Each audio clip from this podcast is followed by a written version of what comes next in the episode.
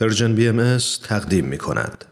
وقت اون رسیده که در کنار شما شنوندگان عزیز رادیو پیام دوست با هم خبری بگیریم از خبرنگار. خبرنگار.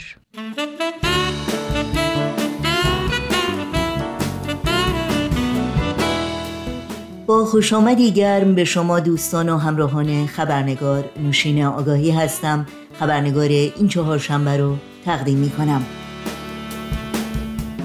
و ما در آستانه صدامین سالگرد در گذشت حضرت عبدالبها هستیم.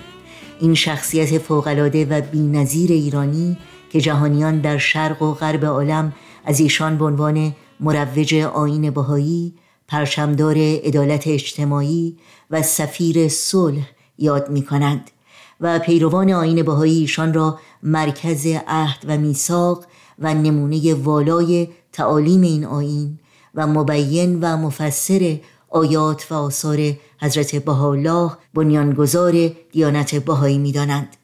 حضرت عبدالبها در روز هفتم آذر ماه 1300 هجری شمسی برابر با 28 ماه نوامبر 1921 میلادی در سن 77 سالگی به دور از وطن در شهر حیفا چشم از جهان فرو بستند. در مراسم خاک سپاری ایشان هزاران نفر از ادیان و عقاید و پیشینه های متفاوت برای ادای احترام شرکت کردند و با عباراتی چون شاهراه حقیقت رکن صلح و نمادی از روشنی و عظمت به تمجید و تحسین و ستایششان پرداختند. در خبرنگار امروز همراه با میهمان عزیز برنامه آقای دکتر رامین آلیزاده صحبتی داریم در مورد تأثیر سعود و یا درگذشت حضرت عبدالبها بر جهان و جامعه جهانی بهایی و میراث جاودانه‌ای که حضرت عبدالبها برای اهل عالم به جای گذاشتند. در یک معرفی بسیار مختصر باید بگم آقای دکتر رامین آلیزاده دکترای خودشون رو در رشته فیزیک ذرات از دانشگاه آکسفورد در انگلستان دریافت کردند. بیش از سی سال تجربه کار در امور مالی با سمتهای ارشد در بانک ها و مؤسسات بین المللی سرمایه گذاری رو دارند و در حال حاضر مدیرعامل و مدیر ارشد صندوق سرمایه گذاری جهانی ویستا بی کپیتال در آمریکا هستند. دکتر آلیزاده همچنین پژوهشگر تاریخ و آثار آین باهایی هستند و سالهاست که با تشکیل گروه های مطالعه و تحقیق به آموزش و تدریس موضوعاتی در این زمینه نیز مشغول بودند. با ما همراه بمونید چون تا لحظاتی دیگر به آقای دکتر رامین آلیزاده خوش آمد میگیم و گفتگوی امروز رو آغاز می‌کنیم.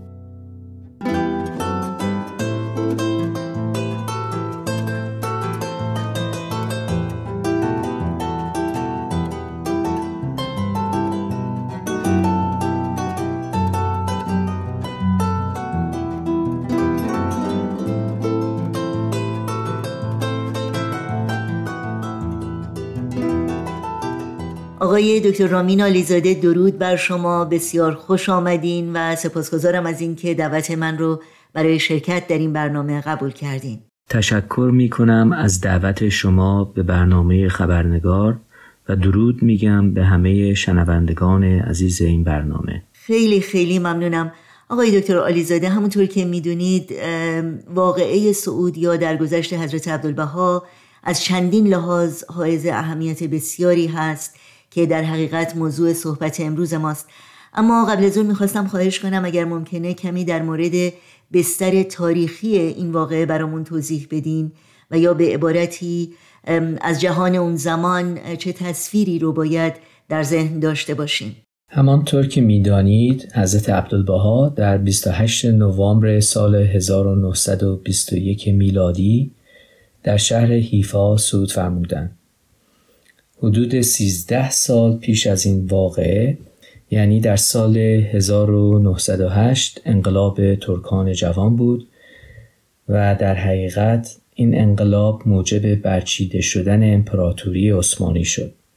این واقعه یعنی انقراض امپراتوری امپراتوری عثمانی که بیش از 600 سال دورش بود باعث این شد که حضرت عبدالبها از زندان و تبعید رهایی شوند و بعد از این بود که سفرات خود را به اروپا و امریکا برای ابلاغ و شناسایی پیام حضرت بهاءالله شروع کردند.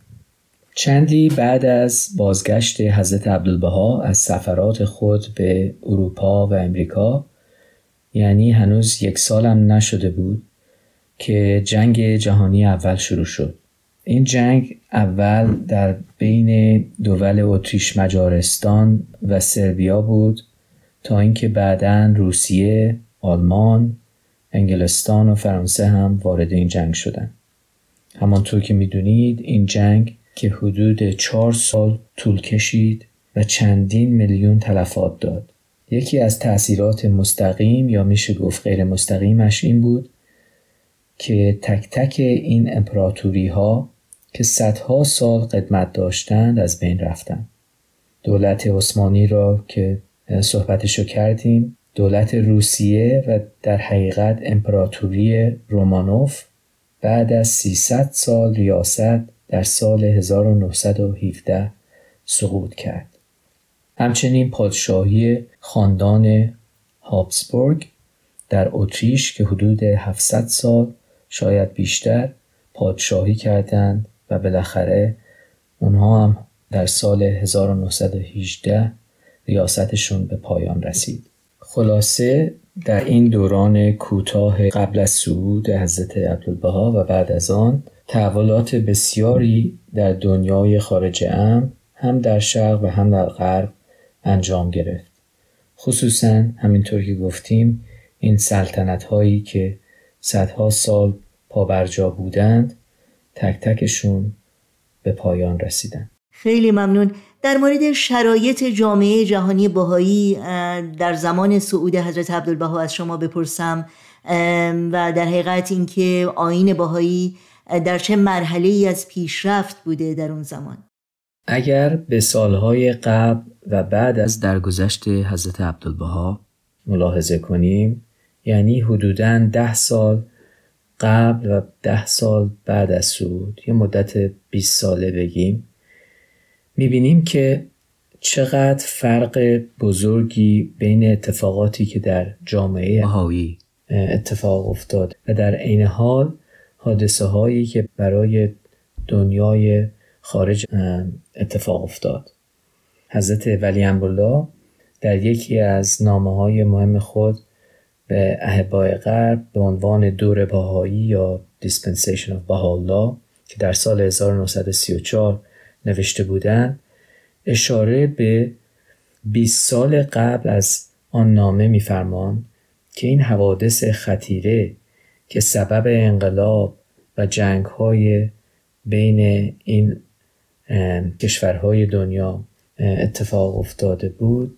در عین حال مصادف بودند با ساخت و ساز مؤسسات یک نظم بدی که نجات بشر به آن وابسته می باشد. البته اساس این نظم را حضرت بهاءالله و بعد از ایشان پسرشان حضرت عبدالبهاء پیاده فرموده بودند و یکی از آثار مهمی که در حقیقت نقشه این نظم بدیع است الواح وصایای حضرت عبدالبهاست که مانند یک آرشیتکت یا معمار نقشه این مؤسسات رو برای ما کشیدن. انشالله در آینده وقتی باشه که با هم صحبتی راجع به الواح وسایا کنیم. حالا چند تا از پیروزی های امر رو در این مدت 20 ساله ملاحظه کنیم. اولا گرچه در زمان حضرت عبدالبها نزدیک 35 کشور درهایشان باز شده بود به ولی هنوز آن پایه های نظم اداری درست جا نیفتاده بود یعنی مؤسساتی مانند محافل ملی که در حقیقت وجودشان برای انتخاب بیت اعظم لازمه هنوز تشکیل نشده بودند. 13 سال بعد یعنی دوره حضرت شوقی افندی هشت محفل ملی روحانی تشکیل شده بود. مانند محافل انگلستان، آلمان و اتریش که یک محفل بودند. هند و برمه مصر و سودان امریکا و کانادا استرالیا و نیوزیلند ایران که محفل مستقل خودش داشت و عراق. یک مثال دیگر این بود که در سال 1926 ملکه رومانی کوین ماری که به وسیله خانم مارتا روت تبلیغ شده بودند یک جزوه بسیار زیبایی راجع به ام می نویسند که در بیش از دیویس روزنامه در سراسر امریکا و کانادا چاپ شده بود.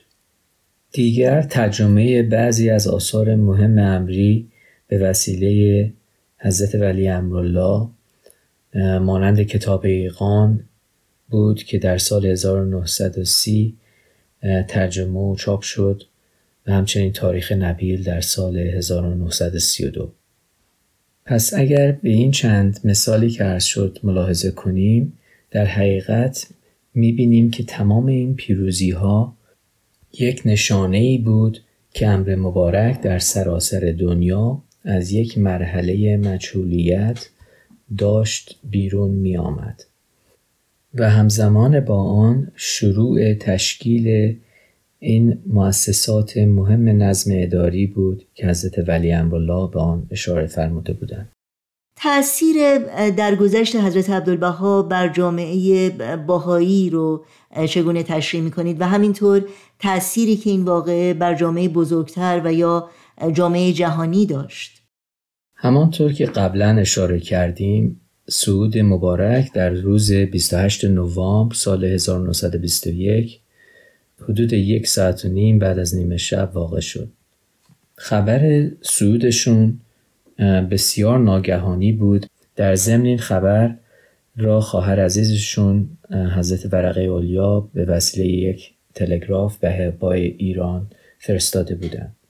اولا یک موضوع مهم این بود که با سعود حضرت عبدالبها اصر رسولی که ابتدای آن در حقیقت با اظهار امر حضرت رب در سال 1844 میلادی شروع شد که همان سالی بود که اتفاقا حضرت عبدالبها متولد شده بودند و با صعود حضرت عبدالبها به اتمام رسید. همانطوری که می‌دانید این عصر رسولی اولین عصر دوره بهایی است که در این عصر با وجود دو ظهور مستقل یعنی ظهور حضرت ربعلا و ظهور حضرت بحالا یک نیرو و قدرتی در عرض به وجود اومده بود که تأثیرات آن به مرور در هر مرحله تکاملی این نظم بدی خودشون نمایان کرد.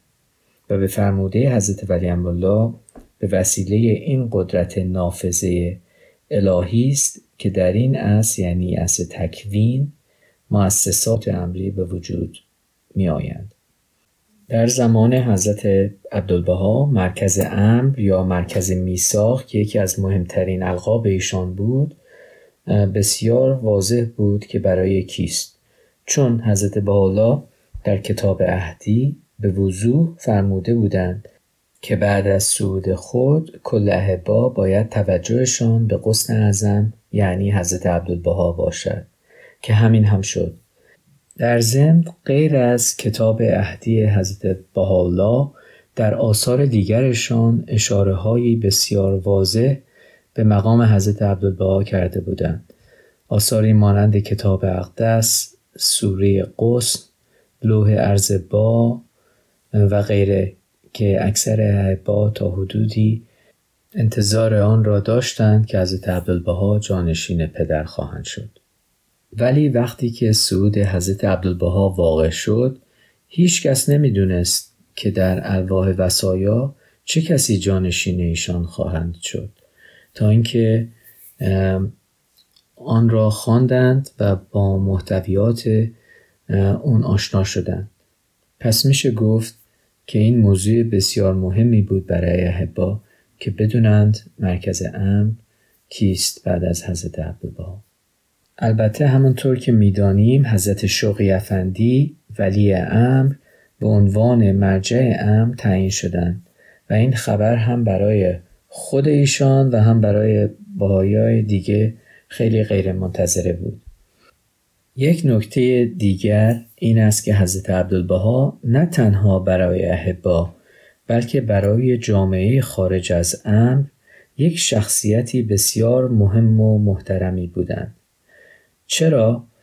برای اینکه آن کمالات و خصائص شایسته ایشان تأثیراتش هم در آشنا دیده می‌شد و هم در بیگانه به همون نشون که در روز مراسم خاک سپاری ایشان در حیفا ثبت شده که بیش از ده هزار نفر از عرب و عجم از مسیحی و کلیمی و مسلمون از رؤسا و فقرا از مصری و هندی و یونانی همه حضور داشتند و احترام خود را نشان می‌دادند. روزنامه النفیر هیفا متن سخنرانی هایی را که نمایندگان ادیان آن روز انجام داده بودند چاپ نموده که می‌توان با آن مراجعه کرد. البته این یک مثالی بود که تأثیر زندگی حضرت عبدالبها را در جامعه بیرون نشان می‌دهد. ولی امثال این زیاد است که در تاریخ حیات ایشان ثبت شده. پرسش بعدی من در مورد میراث حضرت عبدالبهاست البته می‌دونم این موضوع بسیار موضوع وسیعی هست و وقت زیادی نیاز داریم که به همه ابعاد اون بپردازیم. اما اگر لطف کنید و به طور بسیار مختصر در این مورد توضیحاتی رو برای شنوندگانمون بفرمایید. میراث حضرت عبدالبها در مقام اول این بود که جانشین حضرت بهاءالله و مرکز عهد و میثاق ایشان بودند. این مقام زامن این شد که جامعه بهایی مسون از انشقاق و اختلاف شود و به عنوان مبین آثار حضرت بهاءالله باعث این شد که بشر اهمیت و قدرت درک کلام الهی را داشته باشد. و همچنین میراث حضرت عبدالبها این بود که کاملا یک مقام یکتا در تاریخ ادیان برای خود داشتند. تا حال شخصیتی مانند ایشان در تاریخ نبوده که اسما و صفات الهی را به این درجه کمال در زندگی خود نمایان کند. میراث حضرت عبدالبها این بود که وجودشان در این عالم یعنی از تولدشون در سال 1844 تا صعودشان در سال 1921 مصادف بود با کل مدت عصر رسولی دوره بهایی. و همچنین میراث حضرت عبدالبها این بود که به عنوان یک معمار مسون از خطا در الواح وسایای خود نظم بدی حضرت بهاءالله را طرحی تعیین کنند که مؤسسات آینده امن بر مبنای آن شکل بگیرند. و در خاتمه میراث حضرت عبدالبها آن مقامی است که خود برای خودشان انتخاب فرمودند. میفرمایند نام من عبدالبهاست صفت من عبدالبهاست حقیقت من عبدالبهاست. این است آرزوی من این است آمال من این است حیات ابدی من.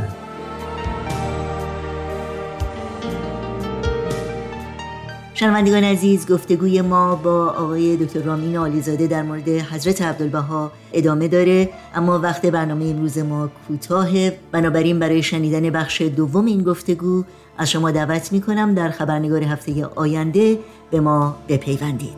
ای حضرت